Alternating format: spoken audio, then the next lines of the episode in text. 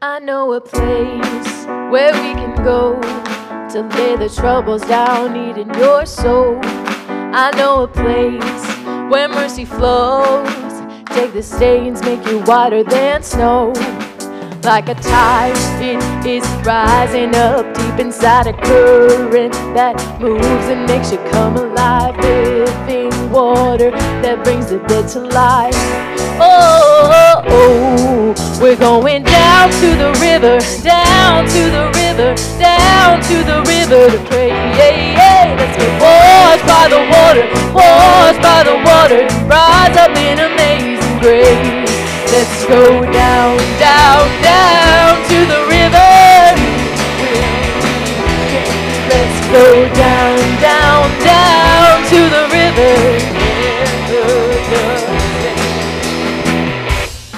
I've seen it move in my own life. Took me from dusty roads into paradise. All of my dirt, all of my shame, drowned in the streams that have made me born again like a tide. It is rising up deep inside a current that moves and makes you come alive. Living water that brings the dead to life. Oh, oh, oh, we're going down to the river, down to the river, down to the river to pray. Yeah, yeah. Let's get washed by the water, washed by the water, and rise up in amazing grace.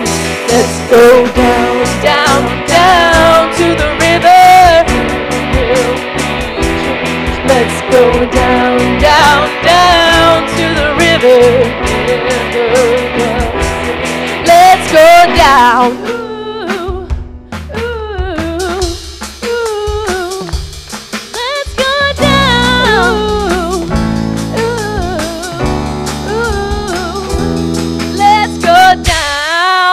Going down to the river, down to the river, down to the river to pray. Yeah, yeah. Let's get washed by the water, washed by the water, and rise up in amazing grace. Let's go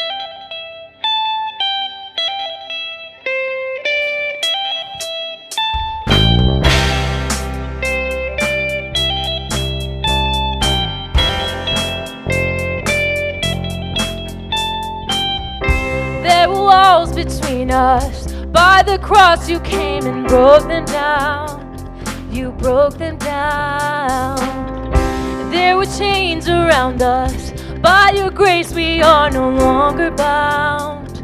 No longer bound. You called me out of the grave. You called me into the light. You called my name, and then my heart came alive. Your love is greater. Your love is stronger. Your love awakens, awakens, awakens me. Your love is greater. Your love is stronger. Your love awakens, awakens,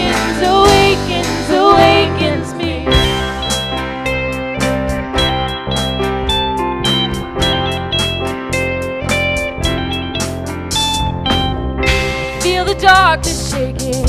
All the dead are coming back to life. I'm back to life.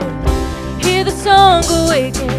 All creation singing, we're alive. Cause you're alive.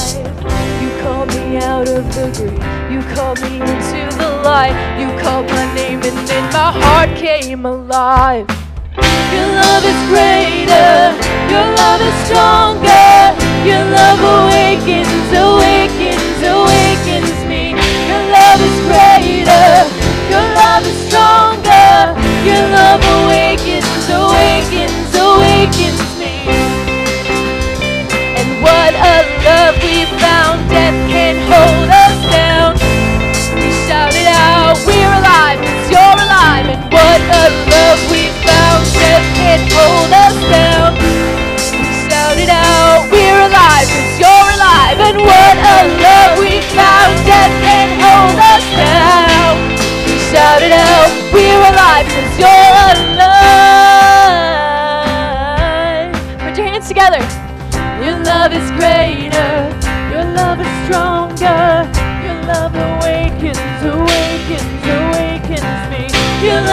greater.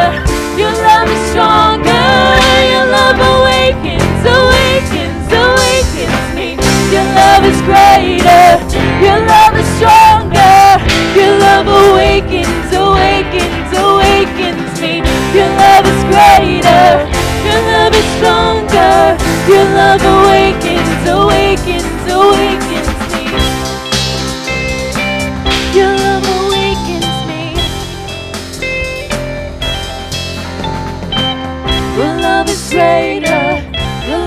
stronger.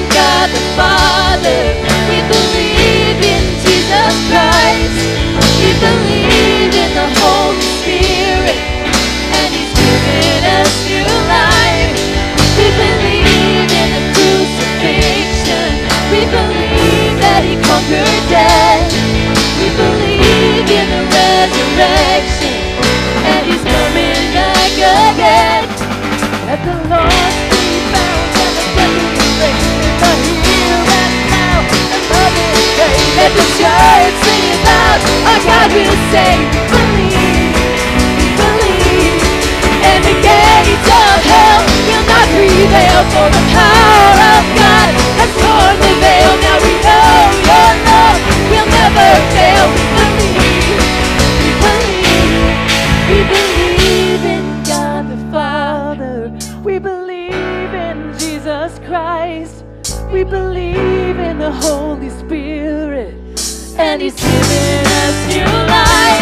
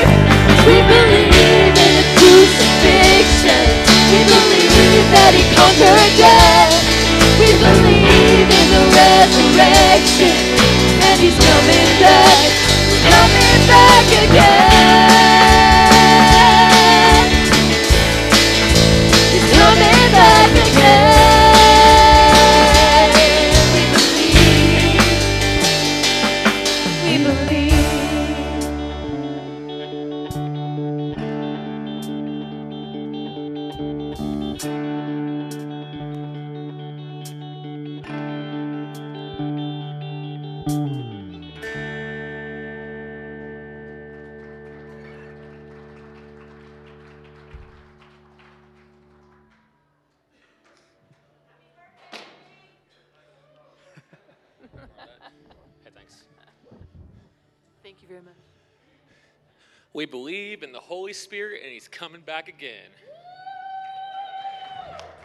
Isn't that some powerful words? Sorry, I have to find Job for a second. Here we go.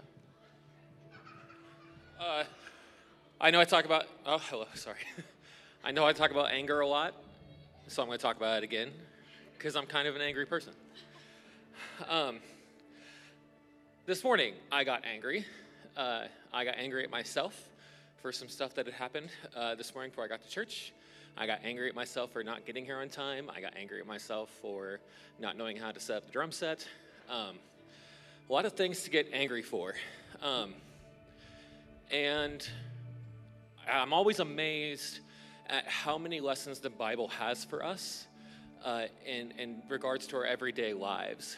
Um, there's something for everybody in here, and it always is just amazing to me how relevant it could be, like even 2,000 years later. That's insane to me. Um, so, oh, here we go. Um, I was re- I just finished Job this past week. Another person who is angry at God. Uh, I'm justified. Why are you doing this to me? You know, I lost my wife, my family, my kids. Everything I've ever owned is gone. You've stricken me with a with disease. And then his friends come to try to help cheer him up, and they don't do a very good job. And then another guy comes to cheer him up, and he does okay. But then God shows up, and he's like, "Why are you calling out to me? Why are you telling me you are, you know, why, what, what are you to me? You're nothing. We're nothing to God. We're, we're, we're the dirt that you walk on when you go from your front door to your car. That's what you are. That's what we all are. We're just dust and ash. Um, I really like sea monsters. I think that's a cool idea that there's giant things living in the ocean. Um, and, e- and even back then, I know that you know there's stories about like old like fishing boats and stuff that get dragged down by sea monsters and stuff. So I can only imagine being Job when God starts talking to him and he says, This is Job uh, chapter 41, verse 1. Can you pull in Leviathan with a fishhook or tie down its tongue with a rope? Can you put a cord through its nose or pierce its jaw with a hook? Will it keep begging you for mercy? Will it speak to you with gentle words? Will it make an agreement with you for you to take it as your slave for life? Can you make a pet of it like a bird or put it on a leash for the young women in your house? Um, that was a weird last one to end on. Sorry about that. But uh, he's comparing himself to this massive creature that no one's ever seen before, and that's us. God is this massive presence that we can feel all the time, but we nobody's ever seen him. We've seen his works, we've seen what he does in our lives, but we never seen him. So when you are feeling angry or frustrated or anything in your life, sad, angry at God, I know I keep going back to anger, sorry about that. Uh, if you feel emotional toward God and you say, Why have you done this to me? Why have you done this in my life? Well, I'm justified here. I did everything right and you did, you messed up somewhere. That is 110% not the case. There's always a plan. He is always looking out for you. And if you are in the depths of despair and you are just not seeing the light at all, talk to somebody. There's not hundreds, there's tens of people in this church that you, can, that you can talk to that you can talk to and express your feelings of anger and resentment toward. And guess what? Talking helps. So if you're somewhere and you need somebody, if you need God, find someone to pray with today. Find somebody after church. There's all of us stick around after for way longer than we probably need to. But find somebody and talk to them today if you need that in your life. Here at Real Life, we practice open communion, which is uh, there's a table over there, and a table over here. There it is, back there in the dark. Um, whenever you're ready, if you've uh, accepted Jesus Christ, uh, whenever you're ready to go do that during this next song, you can feel free to do that. Uh, let's pray. Dear God, I pray over this congregation that we, uh, that no matter what we're feeling, especially feelings of anything toward you, that you're able to put a gentle hand on our heart and calm the storm within us. That we are able to see you, uh, see your works, see what you do in our lives, see what you do in others' lives. Uh, prayers that get answered, people that, uh, survivors that make it through things. Um, nobody has ever gone through something alone. Somebody else has always gone through it before. That can give experience and life wisdom given from you. You tell us, where does wisdom come from? And it's not of the earth. A wisdom comes from only you. Um, and I pray that you're able to bestow a little bit of that wisdom uh, from, from you um, onto this congregation this week and help us, us keep our eyes focused on you. In your name we pray. Amen.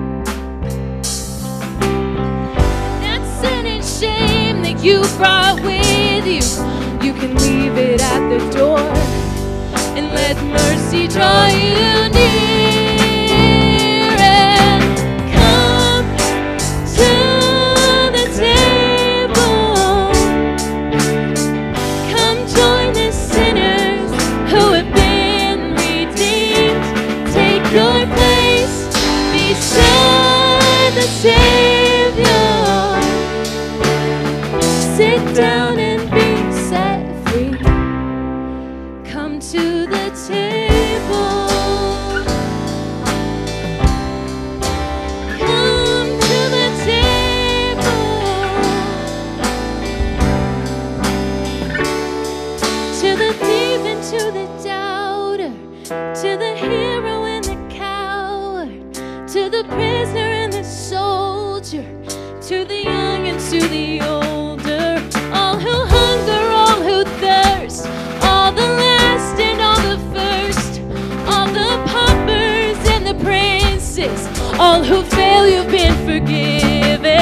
all who dream and all who suffer, all who loved and lost another, all the chained and all the free, all who follow, all who lead, anyone who's been let down, all the lost you have been found, all those labeled right or wrong,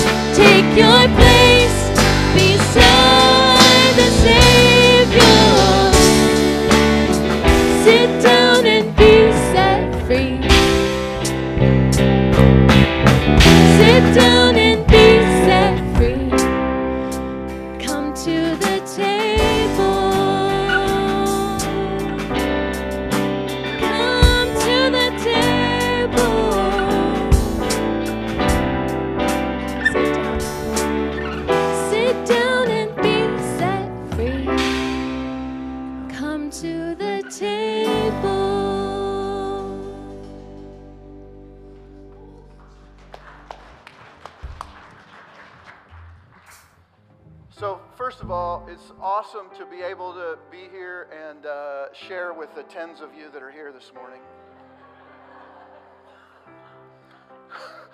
it's really confident boosting, Trevor. Thanks.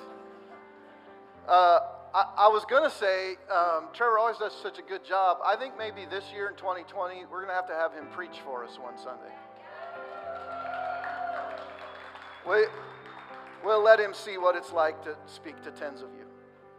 So, uh, anyway, this last Thursday, um, my wife's cousin's daughter, okay, so we have a wife has a cousin who lives down in Texas, uh, planted a church a few years ago, um, and uh, his oldest daughter, I think she's in her mid to late 20s, something like that. Thursday at about 5 o'clock in the afternoon, she had a post on Facebook, and I, I want to share that with you um, what she had to say. She got married last year to a guy named Matt, uh, and her name is Reagan, and, and here's what she wrote on Facebook Matt and I recently started tithing.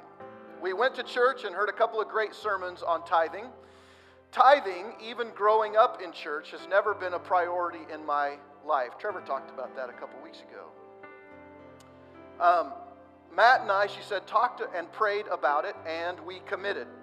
We started with just 10% of our already tight incomes. And then we packed our lives up and we moved for the Air Force, not knowing when our next paycheck would come. I was told it would be a while before we got paid, and our savings were not where they needed to be. March 1st, she said, is Monday. Rent is due. That's not really true. March 2nd is Monday, but whatever. Uh, rent is due, she said. Matt and I have student loan payments, and the cost of moving had our heads spinning. But let me just say, God is so good. We got paid today. He provides. And stressing about something like money is so not worth it and insulting to our amazing God. She wraps up this way Test him. Let him show you how faithful of a God he is. He will always provide, and I recommend putting not only your faith in him, but your financial faith. I hope today that you're in a place in your life where you can put your financial faith as well as your faith for life in our amazing God. Um, because he shows up and he gets involved when we trust him and we put our faith in him. Today, you have the opportunity to give, to support the mission and ministry of, of real life, but really just to put your trust and your faith in God. So you can give cash or check when the buckets come down the row. If you just pass those down as they come through, that would be great. You can also go to reallifecc.us, click on the little orange icon in the bottom right hand corner of the screen.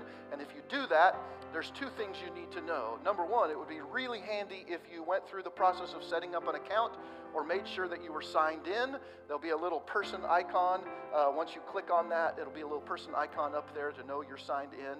But secondly, if you give, if you give through that uh, app with your checking account, your bank account, there is zero cost to you and zero cost to us if you do that.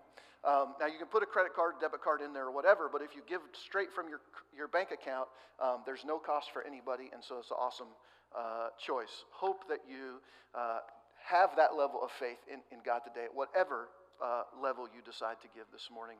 God's moved your heart. Let's pray. God, thank you for uh, all that you do. Uh, thank you for showing up in Matt and Reagan's life, and thank you for showing up in our lives. God, we just um, thank you for what you're doing here uh, in this church, the lives that you're changing and transforming, and we just thank you for that, and just ask that you would uh, lead us to continue to do that.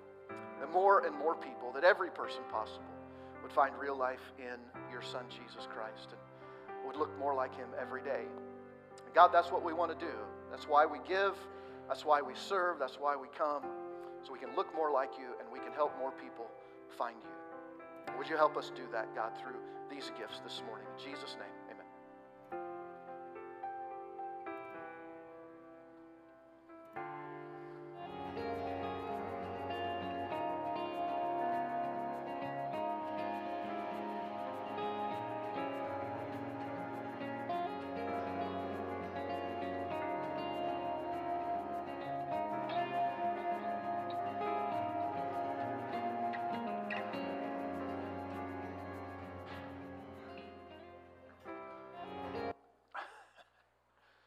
So, um, we're going to kick off this morning a brand new series called 21 Days. And I uh, want to start off with a quote by Dave Ramsey. He said, A budget is telling your money where to go instead of wondering where it went.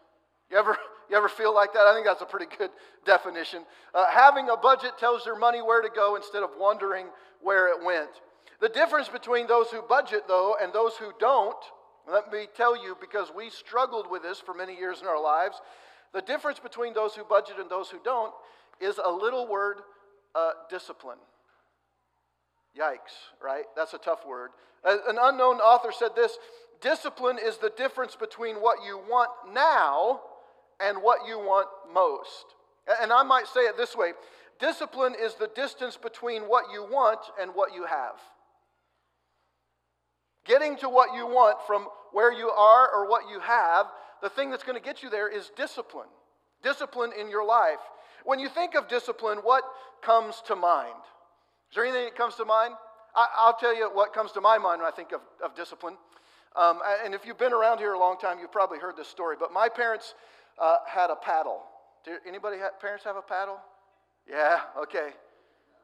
You're like responsible people, right? Mom and dad had a paddle. They kept it up on top of the fridge in our house all my years growing up. The paddle was on top of the fridge. And if you got in trouble and you needed the paddle, you had to go get it. That was the worst walk from whatever room you were in to the kitchen to get like the fridge is supposed to give you comfort and hope, right? when you're depressed and you're sad, you go to the fridge and you feel better. Not in my house uh, growing up. We went to the fridge to get the paddle off the top. So, our paddle, um, I just found out, was made from an old piece of flooring. was three quarters of an inch thick of solid oak. It had a handle carved into one end of it so you could grip it better.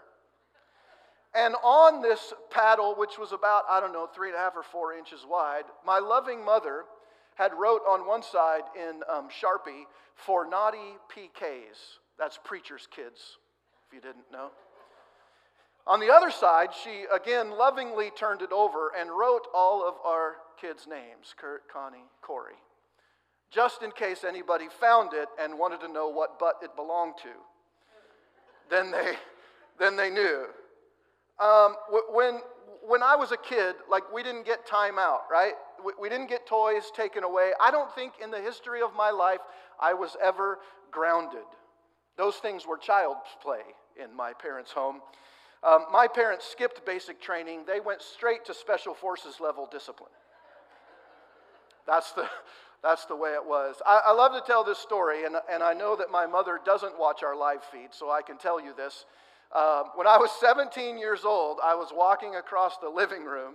Um, this is how much control my folks had. Walking across the living room, and I happened to pass my, my mother. And as I walked past her, she reached out with her right hand and slapped me across the face. I don't even think we had said a word, and I was stunned. What did you do that for? And here was her response. She will deny this, by the way, but it's absolutely true. She says, Well, I slapped your brother when he was 17, so I figured I needed to do it to you too. She loved us. we talk about discipline in, in our lives, or maybe discipline from parents, or maybe you are a parent and you've had that discipline discussion with your spouse. But I think when we talk about discipline, we also have to talk about spiritual discipline. What kind of thoughts does that conjure up?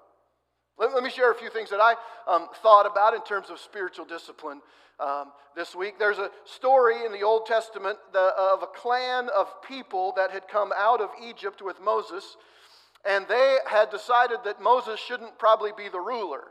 And so this clan of people came to the um, temple, the tabernacle there, and they were going to uh, form a coup and they were going to overthrow Moses. Um, God was displeased with that. So, as the story goes, the ground opened up and 10,000 of them fell in to their death.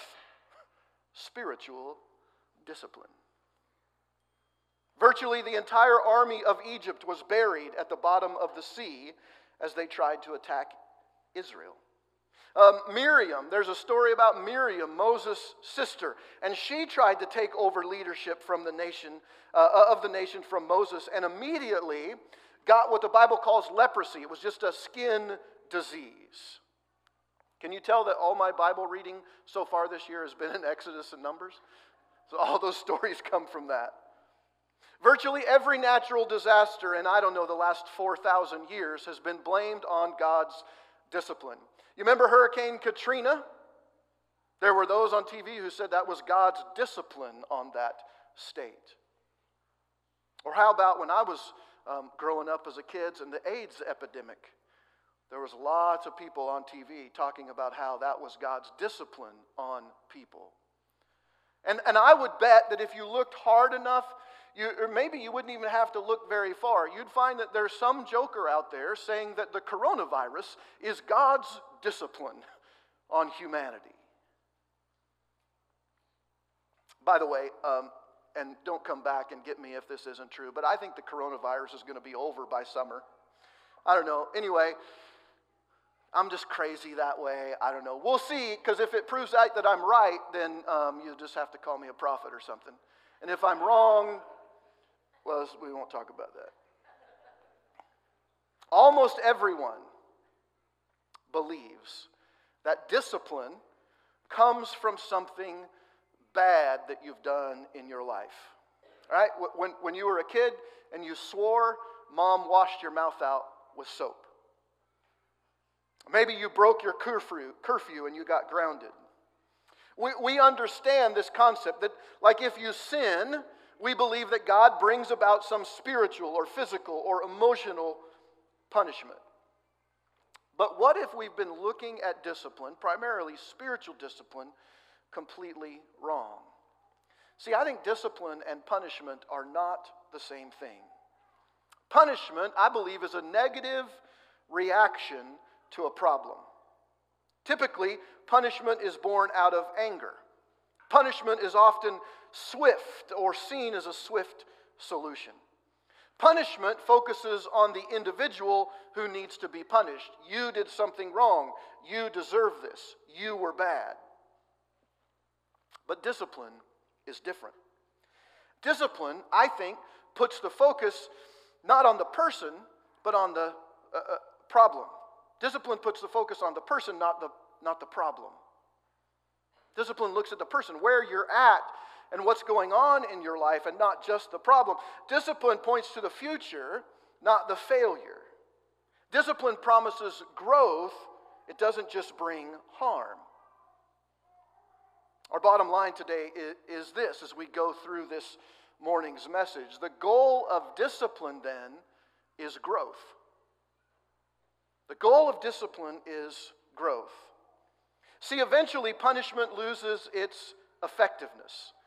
If you don't believe me, just look at our prison system.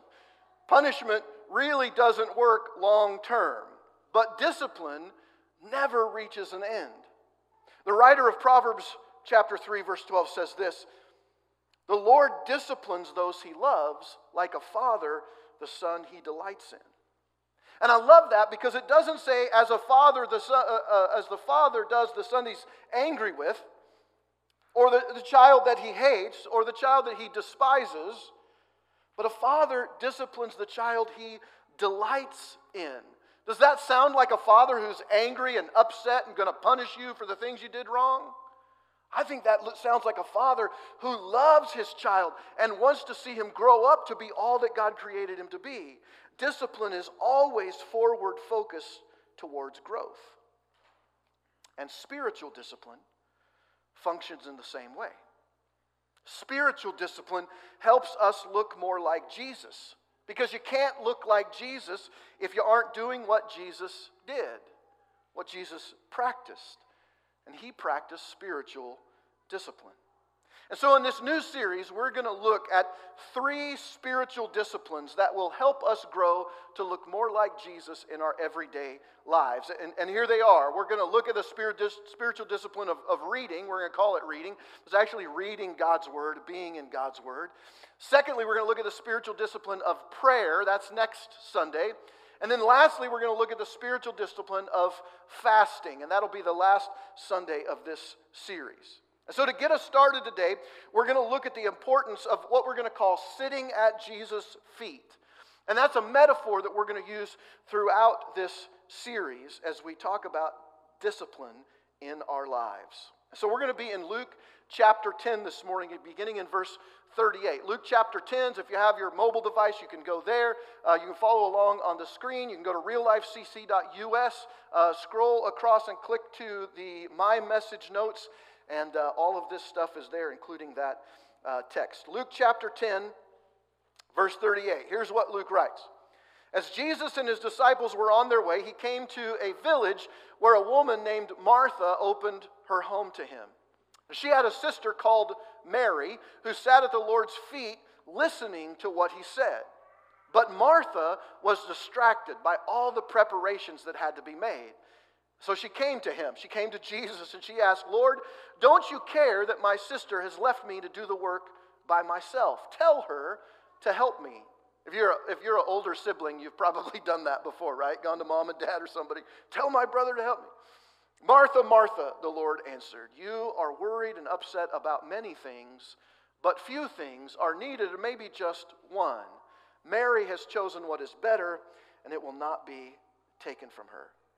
Now, let me give you a little background here what's um, going on in this text. Mary, Martha, and their brother Lazarus. So maybe you know that name. Lazarus was the guy that Jesus brought back from the dead. Now, that hasn't happened yet when this story takes place. Uh, it was uh, sometime later, but they lived in a town called Bethany, and Bethany is about two miles from Jerusalem. In fact, Jesus stayed there in Bethany um, with most likely with Martha, Mary, and Lazarus most of the time when he came to Jerusalem. And in fact, I, I was looking and I couldn't remember, maybe it happened, but I don't remember a time that Jesus ever stayed overnight in Jerusalem until his capture and crucifixion. I think, as far as my recollection, that's the first time that Jesus ever stayed overnight in Jerusalem. He would go into Jerusalem and he would preach, and then he would come out of Jerusalem and he would go back to Bethany and he would stay, most likely, with Martha, Mary, and their brother. It appears that their family may have been well off uh, financially because they pop up several times in the scripture and they're always helping Jesus and the disciples. They, they appear to be not just followers of, of Jesus, but also financial supporters of his ministry. Now, I want you to remember something about what's going on here. The text tells us that Jesus and his disciples were on their way, most likely to Jerusalem, when they stopped at Bethany. But Mary uh, and Martha and Lazarus didn't have call ahead service, right? Like Jesus couldn't stop when he was a few miles out or maybe the day before, call him up and go, Hey, I'm coming in tomorrow and wonder if I could stay with you. I think that Martha probably had a, an idea that Jesus would be coming through and that he would be going to Jerusalem, but she had no idea when he was going to arrive until he actually showed up in town. And when she finds out that he's there, she goes to him and, and she says, I want you to come and stay at my home. Now, I think Jesus probably, like that was kind of expected. Like they just let him come and, and his disciples come all the time. But the point is, she didn't know. You ever had somebody show up at your house um, unexpected? Does that ever throw you into a little bit of a panic? Like, uh, I didn't, you know, I don't have pants on or whatever it is in your house. I don't know. I didn't clean. I have to clean the bathroom. Like I got to cook stuff. I don't know what's in the fridge. I don't know what's going on. And so there's this little bit of panic. So all of a sudden, Jesus, and remember, it's not just Jesus, it's the 12 dudes that are with him. So these 13 grown men show up, and Martha's like, hey, I want you to come and stay at my house. But then that means that she's got to do a lot of work, right? There's food that has to be prepared. There's beds and things that have to be organized. There's a lot of logistical stuff that's going on here. And it happens on the spur of the moment. I think it would be pretty nerve wracking. But if you were a dutiful person, if you were one of those people just does what's expected of you, right? I mean, you'd just handle it and you'd take care of it.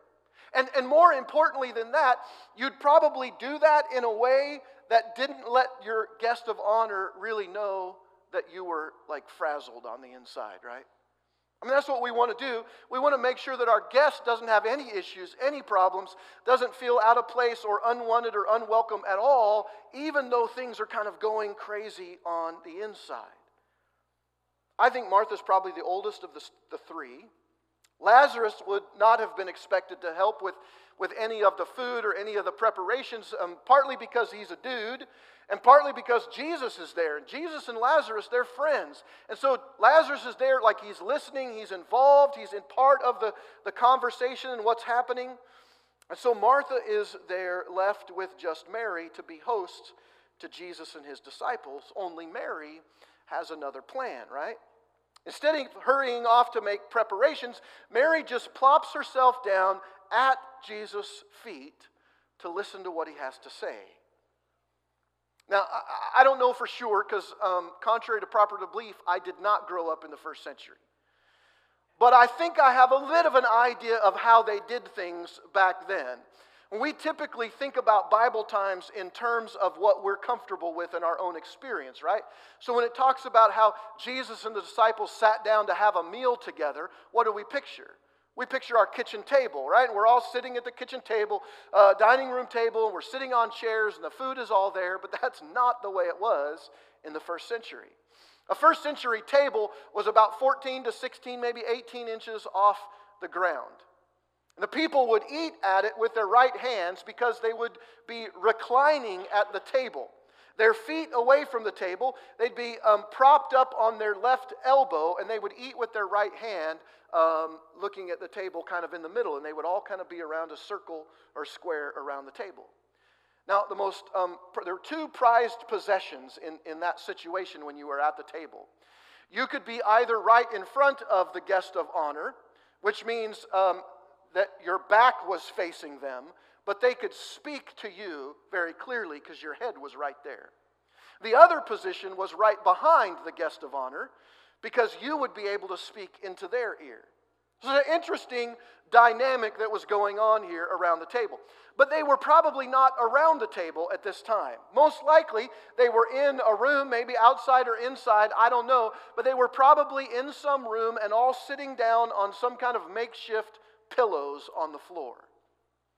And Mary comes into the center of this maybe circle, and she sets herself down right there in front of Jesus, and so that everybody could see her. She literally kind of put herself in the center of what was going on. Now, that doesn't seem like that big of a deal, but she was in a highly visible, I would say almost in that culture, an obnoxious position. And I'm sure it made many of the men in the room irritated. I think they would have been irritated because they would have expected Mary to do her duty and serve them along with her sister Martha. Right? They would have expected that she would go off into the kitchen or wherever that they need to do things, and she would help prepare the food and get things ready and, and, and, and make, uh, make adjustments to things and then, and then serve them. Women were not really allowed to speak to men that weren't their husbands in public settings. And they really weren't um, allowed to be involved in spiritual type discussions. That was beyond them. In fact, we look at Scripture we find out that, that the culture of the day was that if a woman had a spiritual question, or really any question about anything, she was to go home and ask her husband in private. That was the position in that time of women. Also, women were treated more like property than people by pretty much every male in society except Jesus. And so Mary kind of created this atmosphere that was almost um, toxic. It just wasn't good. In the mind of the men that were sitting around there, they would have been very uncomfortable with this situation that was going on. And there's a sharp distinction then between Mary and Martha. Mary sits at Jesus' feet, focused on what he has to say as though nothing else mattered. But Martha was distracted, the text says, by all the preparations. And you go, what was she distracted from? Like you might think, uh, she wasn't distracted from anything. She was doing her job exactly like she should have. But the text says that she was distracted by the preparations. Well, what is she distracted from while making those preparations? And I really think the only thing that she could have been distracted from was what Jesus was saying. She was focused on the preparations, and so she couldn't listen, she couldn't hear, she couldn't be attentive to what Jesus was talking about. And so Martha smartly goes to Jesus and she says, Hey, I need you to get involved. Like, again, this is why I think Martha is probably the oldest in the, in the family. It's because she understands the power dynamic in the household. Right? So she goes to Jesus because she knows Mary isn't going to listen to her. Mary isn't going to do what she says. Martha could be there all day going, Mary, help me, Mary, help me, Mary, help me. And Mary go, I don't care. Who are you? You're not my mama. So she goes to Jesus because, like, look, Mary's listening to Jesus. Everybody's listening to Jesus. You do what Jesus says. So she goes to Jesus. She interrupts what's going on and she says, Listen to everybody. I don't know, maybe other people could hear. And she's there going, Hey, Jesus, Tell my sister to help me. Tell her to get involved. Tell her to stop wasting her time and get in the kitchen where she belongs. There's a lot of animosity, I think, here between what Martha was doing because I believe Martha thought that her role in the household was extremely important. Let me just ask if Jesus showed up at your door today, how would you function this afternoon for lunch? I'll bet you might want to listen to him, but you'd also want to make sure that you gave him the best possible experience. And I think that's what Martha was doing. It wasn't that she didn't want to listen to Jesus, but in that moment, she was taking care of things to give Jesus the best experience possible in her home. Listen to what Jesus says. I, I think he, he just, like Jesus, man, he just has this way of talking. Like, he's so kind. And, and yet, what he says is just so, like, I must have been a dagger to her heart and yet you look at him, I don't know, like having a puppy, you know, and the puppy messes on the floor, and you want to be mad at the puppy, but the puppy's just looking at you with those eyes, and you just, oh, just can't be mad at you. I think that's kind of what it was like, okay, sorry, God, for comparing you to a puppy. But anyway, you get this idea that Jesus is there and he's so kind, and yet what he said just cuts her to the heart. He, he just goes, he just goes, Martha, Martha. Like I see him looking up and he's listening to her, and she's like, Tell my sister to help me. And he just kind of puts his head down. He's Martha, Martha. You're worried and upset about many things, but only one is needed. Remember the story about Reagan and Matt that I shared in the offering talk? That kind of reminds me about this situation. In our lives, we get worried and upset about a lot of things, and there's a lot of things in life to get worried and upset about. We're worried about our kids and, and what they're doing at school and what's happening and if they're being okay, if they're getting bullied, if their grades are, are slipping. We're worried about our finances. We're, we're worried about all kinds of things in our life. But once God intervenes, we're like, only one thing was needed. Like, I think if that's where Matt and, and Reagan were like, we're worried and we're upset about all this stuff. We don't know where the money's going to come from. But as soon as God intervenes and they got that check, it was like, oh, everything, like all I needed to do was trust, like this is okay. I could have saved myself all of this worry. And I think for them, the one thing that was needed for Matt and Reagan was trust. And in this moment with Mary and Martha, I think the one thing that was needed was devotion. Devotion to what Jesus had to say. The great preacher Charles Spurgeon wrote this uh, uh, about, uh, in a message that he preached about this, this text. He said this Martha, Martha, thou art careful and troubled about many things, but, but, but, but, but, wait a while and hear.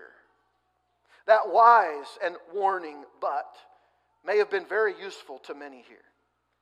You are engaged, he said, today in business. Very diligently, you are in it. You, you throw your whole energy into your trading as you must if you want to succeed. You rise up wearily, you sit up late. Shall I say a word that discourages your industry? I will not. But, but, is there nothing else? Is this life all? Is making money everything?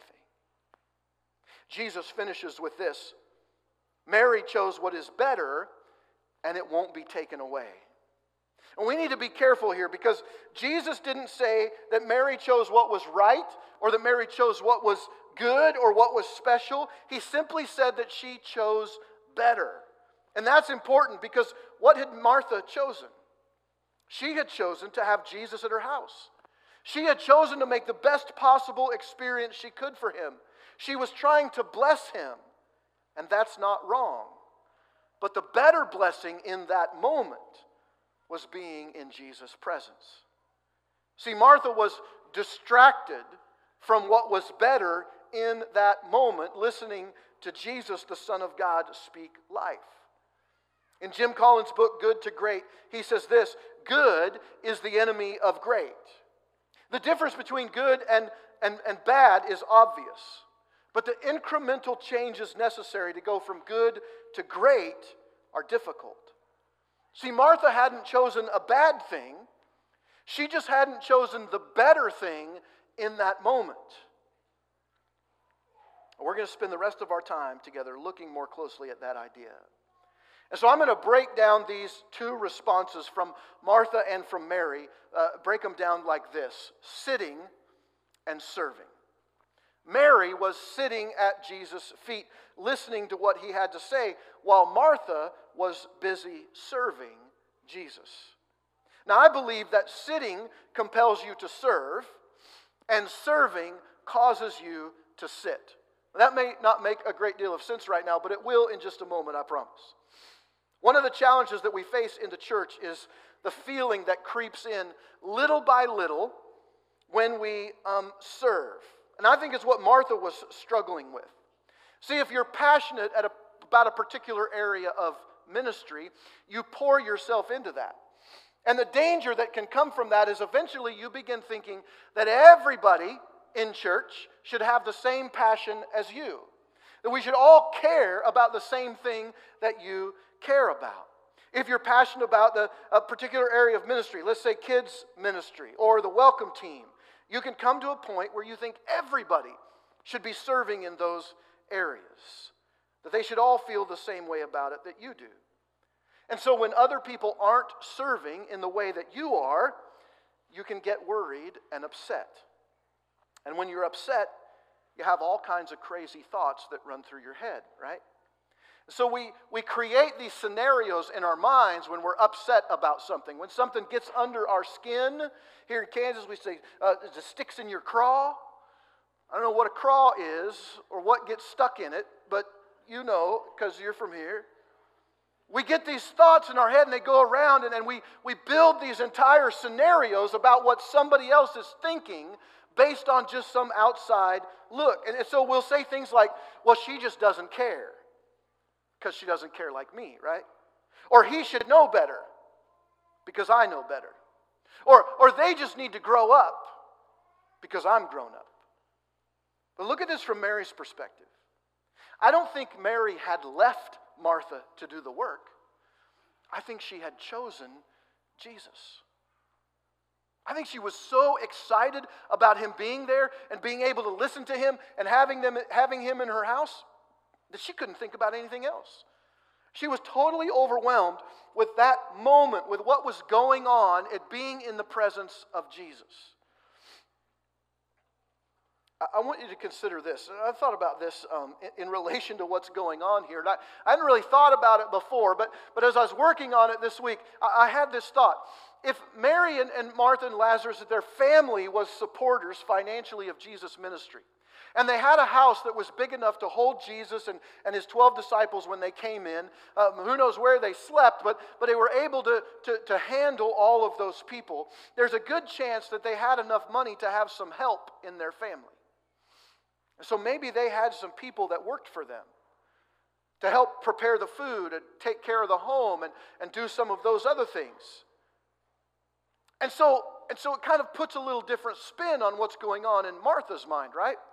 Because we get this picture, at least I did anyway, as I'm thinking about Martha. Well, Martha's out like, like she's butchering a cow out in the backyard to serve for dinner. That's a big deal. And she comes in and she's all bloody and gross and got like stuff hanging off of her. And she comes to Jesus and goes, Hey, tell Mary to come help me.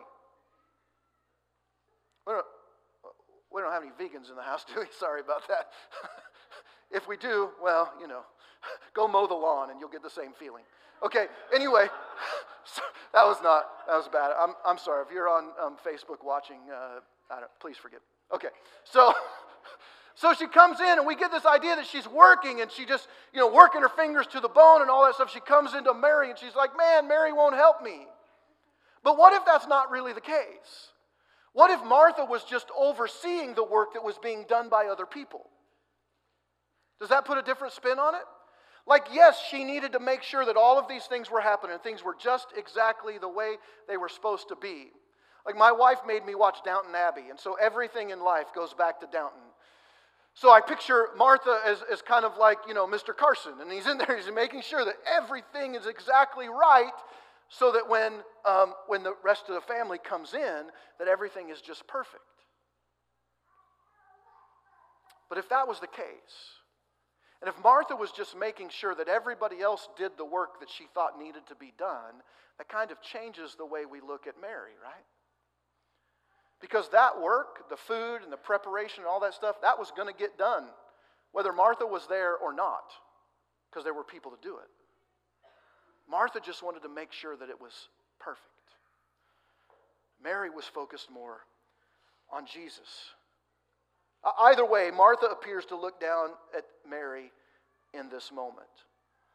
And you know, I think the same thing happens generationally in church and in life today. Martha was older, Mary was probably younger. And, and so let me just say it this way, and I had a whole bunch of other stuff to say, but for time I'm going to skip over it. Here's what I want you to get. Today's Martha, the older one, is yesterday's Mary. Does that, does that make sense? Today's Martha, who's focused on the, the getting everything done and making sure it's just perfect, who's responsible and taking care of stuff and wanting to do the best she can, maybe yesterday was sitting at the feet of Jesus. See, as we, as we grow, as we mature, as we get older, things tend to change, right?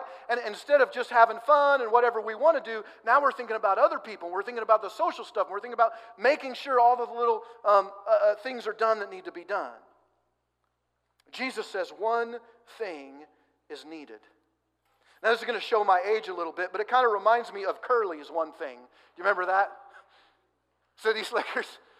Curly, there's just one thing, and if you find out what that is, I won't quote the West. So, what's the one thing? I think that changes based on the moment that you're in. See, I think for Amber, uh, our student ministries director, the one thing that's needed is for each and every young person from birth through high school to learn about Jesus on their level. And she's passionate about achieving that goal each and every Sunday. She wants to see that happen. For Sheila, I think the one thing uh, uh, might be she heads up our hospitality ministry. The one thing for her might be that every person possible has that comfort cup, right? Here's what we know about having a drink in your hand, um, especially if you're new to church and you're not sure about all these crazy people that you're going to run into. If you have a cup, you have space. It, it's like uh, just pretend that your coffee cup is the handle of your lightsaber. And you just go, uh, uh, like, stay away, back up. See, I have this space around me, and nobody can get to me when I have a cup of coffee. It puts us at ease because it creates space between us and other people, just some of the psychology. And so I think that, that, that probably for Sheila, she wants people to come to church and not feel threatened, to, to have that good experience. For Tristan, who leads our worship team with Andy, uh, her one thing might be that every person on Sunday experiences true worship so that Holy Spirit has an opportunity to speak to our hearts. We need moments where we serve, and we need moments where we sit. See, I think we see this thing happening. If you sit but never serve, you're going to miss out because Jesus said he came to serve. Jesus said, I came to, to serve others. And so, if we sit at the feet of Jesus all the time and we never serve, we're missing out on what Jesus said his priority was to serve other people. But if you serve and never sit, you're going to burn out because you can't pour anything from an empty cup. And so we really need both of those things working at the same time. Serving is necessary to look like Jesus, but your service should grow out of the time that you sit. Let me go back to Charles Spurgeon.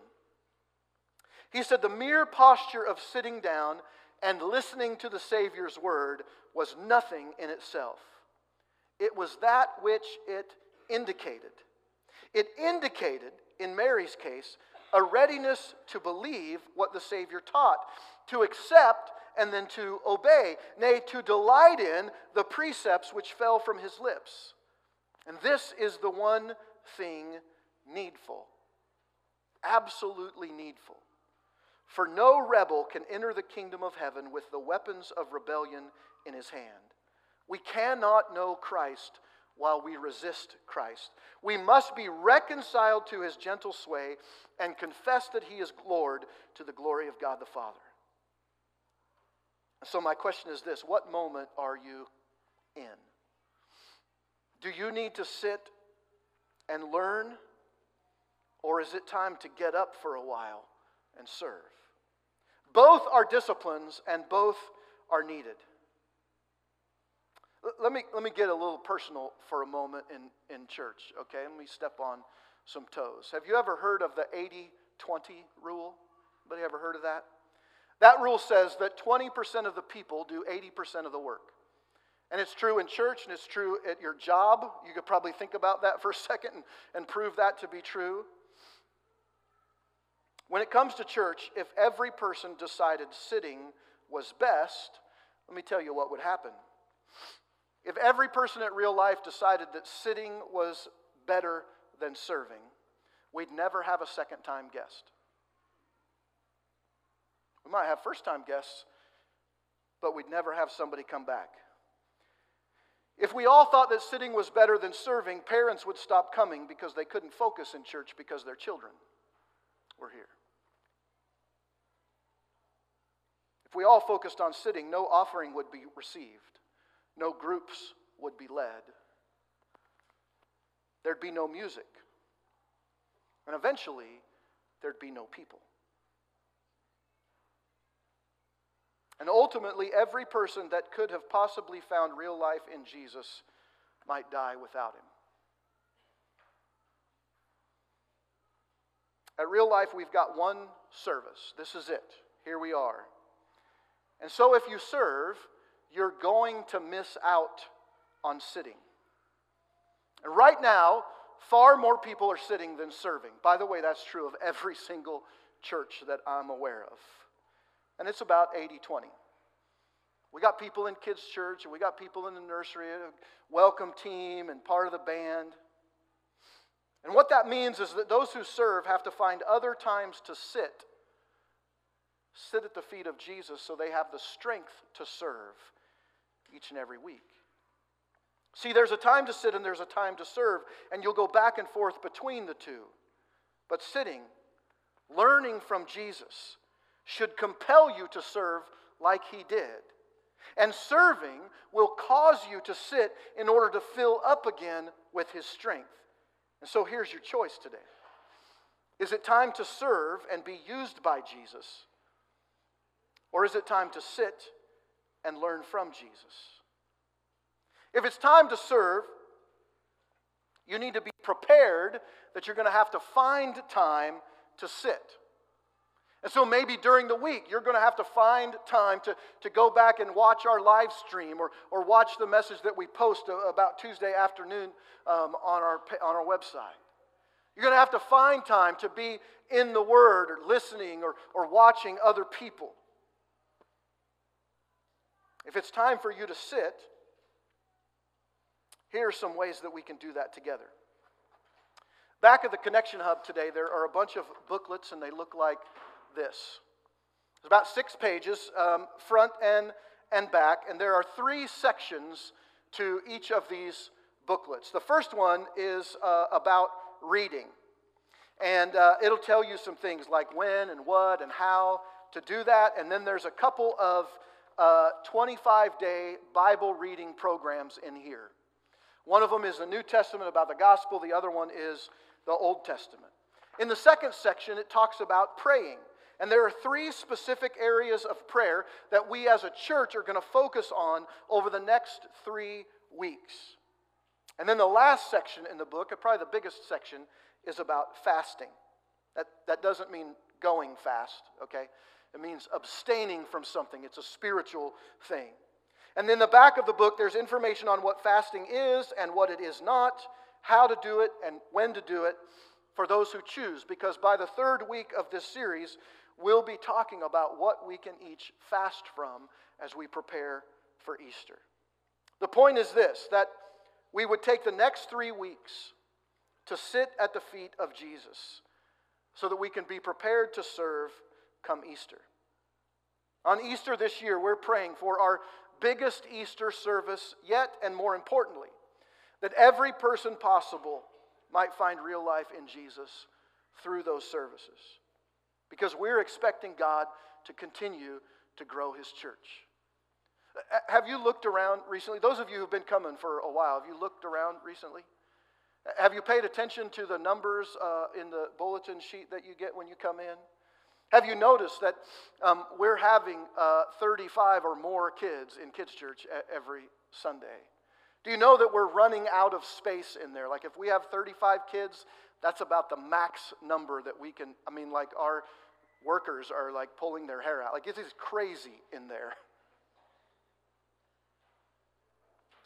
And, and so um, we're, we're hoping for our biggest service. The church is growing. There's some momentum uh, as we move into Easter, and I'm excited about what God is going to do during this time. So here's the challenge for you um, this week. I think on the back table there's about 40 uh, uh, of, these, of these booklets, which means we don't have one probably for everybody because I figured not everybody would take one. Um, but we have enough for every uh, couple to take one, every family unit, whether that's one or, or two or more people to, to take that. And so I just want to encourage you to take this, to go through the reading program and commit to doing that for the next 21 to 25 days. To go through and it talks about prayer and, and read about that, and then join me uh, over the next three weeks as we prepare for specific things leading up to Easter. And then in the third week, be prepared that you're going to be challenged to take a fast of some sort during that time. And I think that as we do this together, uh, whether we're serving or not, if we take the time to sit at the feet of Jesus, to read and to pray, and then to fast, that we'll see God move in ways that we have not seen to this point. So I hope that you'll join me in that. And do you know what happens in, um, by the way, the beginning of Luke chapter 11? I think this is really cool. So we just wrapped up Luke chapter 10. That's what Mary and Martha and Lazarus, the very end of that chapter. We see about sitting and we see about serving. But if you flip over to Luke chapter 11, the disciples asked Jesus to teach them to pray. I think that's cool. We're going to take time to sit at Jesus' feet, to pray, and to read, and to fast, not only for our discipline, for our spiritual growth so that we might look more like Jesus, but so that every person possible could find real life in Jesus and look more like him every day. That's our goal. I hope you'll join me in that. You can pick up those booklets on the back table, the Connection Hub, when the service is over. Let's pray. God, thank you for all that you have done and all that you will do. Thank you for being a, a God that has every one of us in your hand. You know each and every situation and thing that we're, we're going through, and, and that's why none of us need to be worried and distracted about the things that are going on in our life. We simply need to, to do that one thing that's needed in each and every moment to trust, to give, to serve, to love, to look more like Jesus in every moment of every day. God, I, I ask that you would especially be with us as a church, as a family, as we move through the next three weeks. As we, as we dive in together in reading your word. As we pray together specifically each week. And then in week three, as we fast together. To grow our own spiritual discipline, but also to call on you to be active and alive and working among us and in this community. God, we look to you to do incredible and amazing things. As you have done, we know you'll continue to do. So, God, I, I pray that we would come to you. We would come to you as, as, the, as the river of, of life, as the spring of living water as the fountain in the, in the desert that sustains us and fills us and allows us to overflow to those around us. Would we come to you? Would we be filled up? Would we be then able to serve and let that spill out to others? God, would you be with us in, in Jesus' name? Amen. Hey, let's stand up together and, and we're going to close out uh, talking about what happens when we come to Jesus and we worship Him together. And uh, then you stop by and get that on, uh, at the Connection Hub on your way out.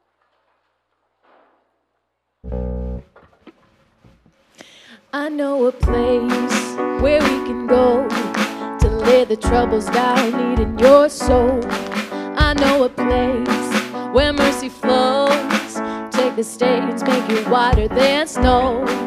Like a tide, rising up deep inside a current that moves and makes you come alive. Living water that brings the dead to life.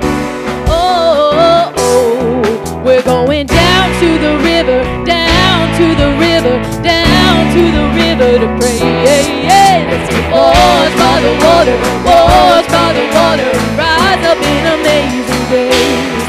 Let's go down, down, down to the river.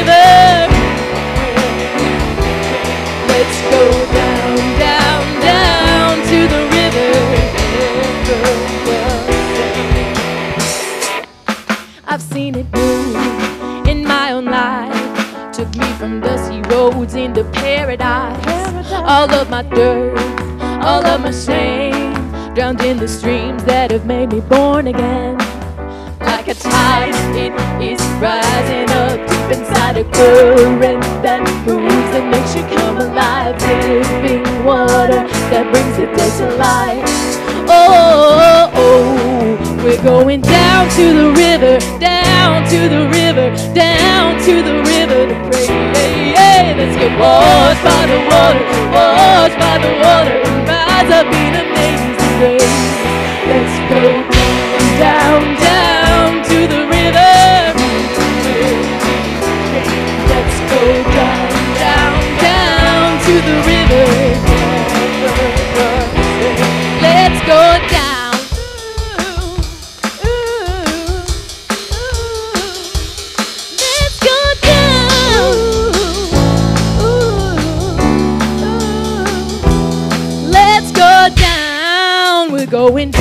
to the river, down to the river, down to the river to pray. Hey, hey, let's get washed by the water, washed by the water, and rise up in amazing grace.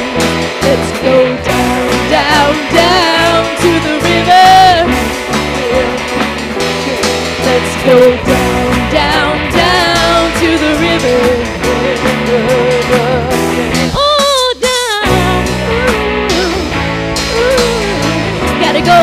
Go, gotta go down in amazing grace.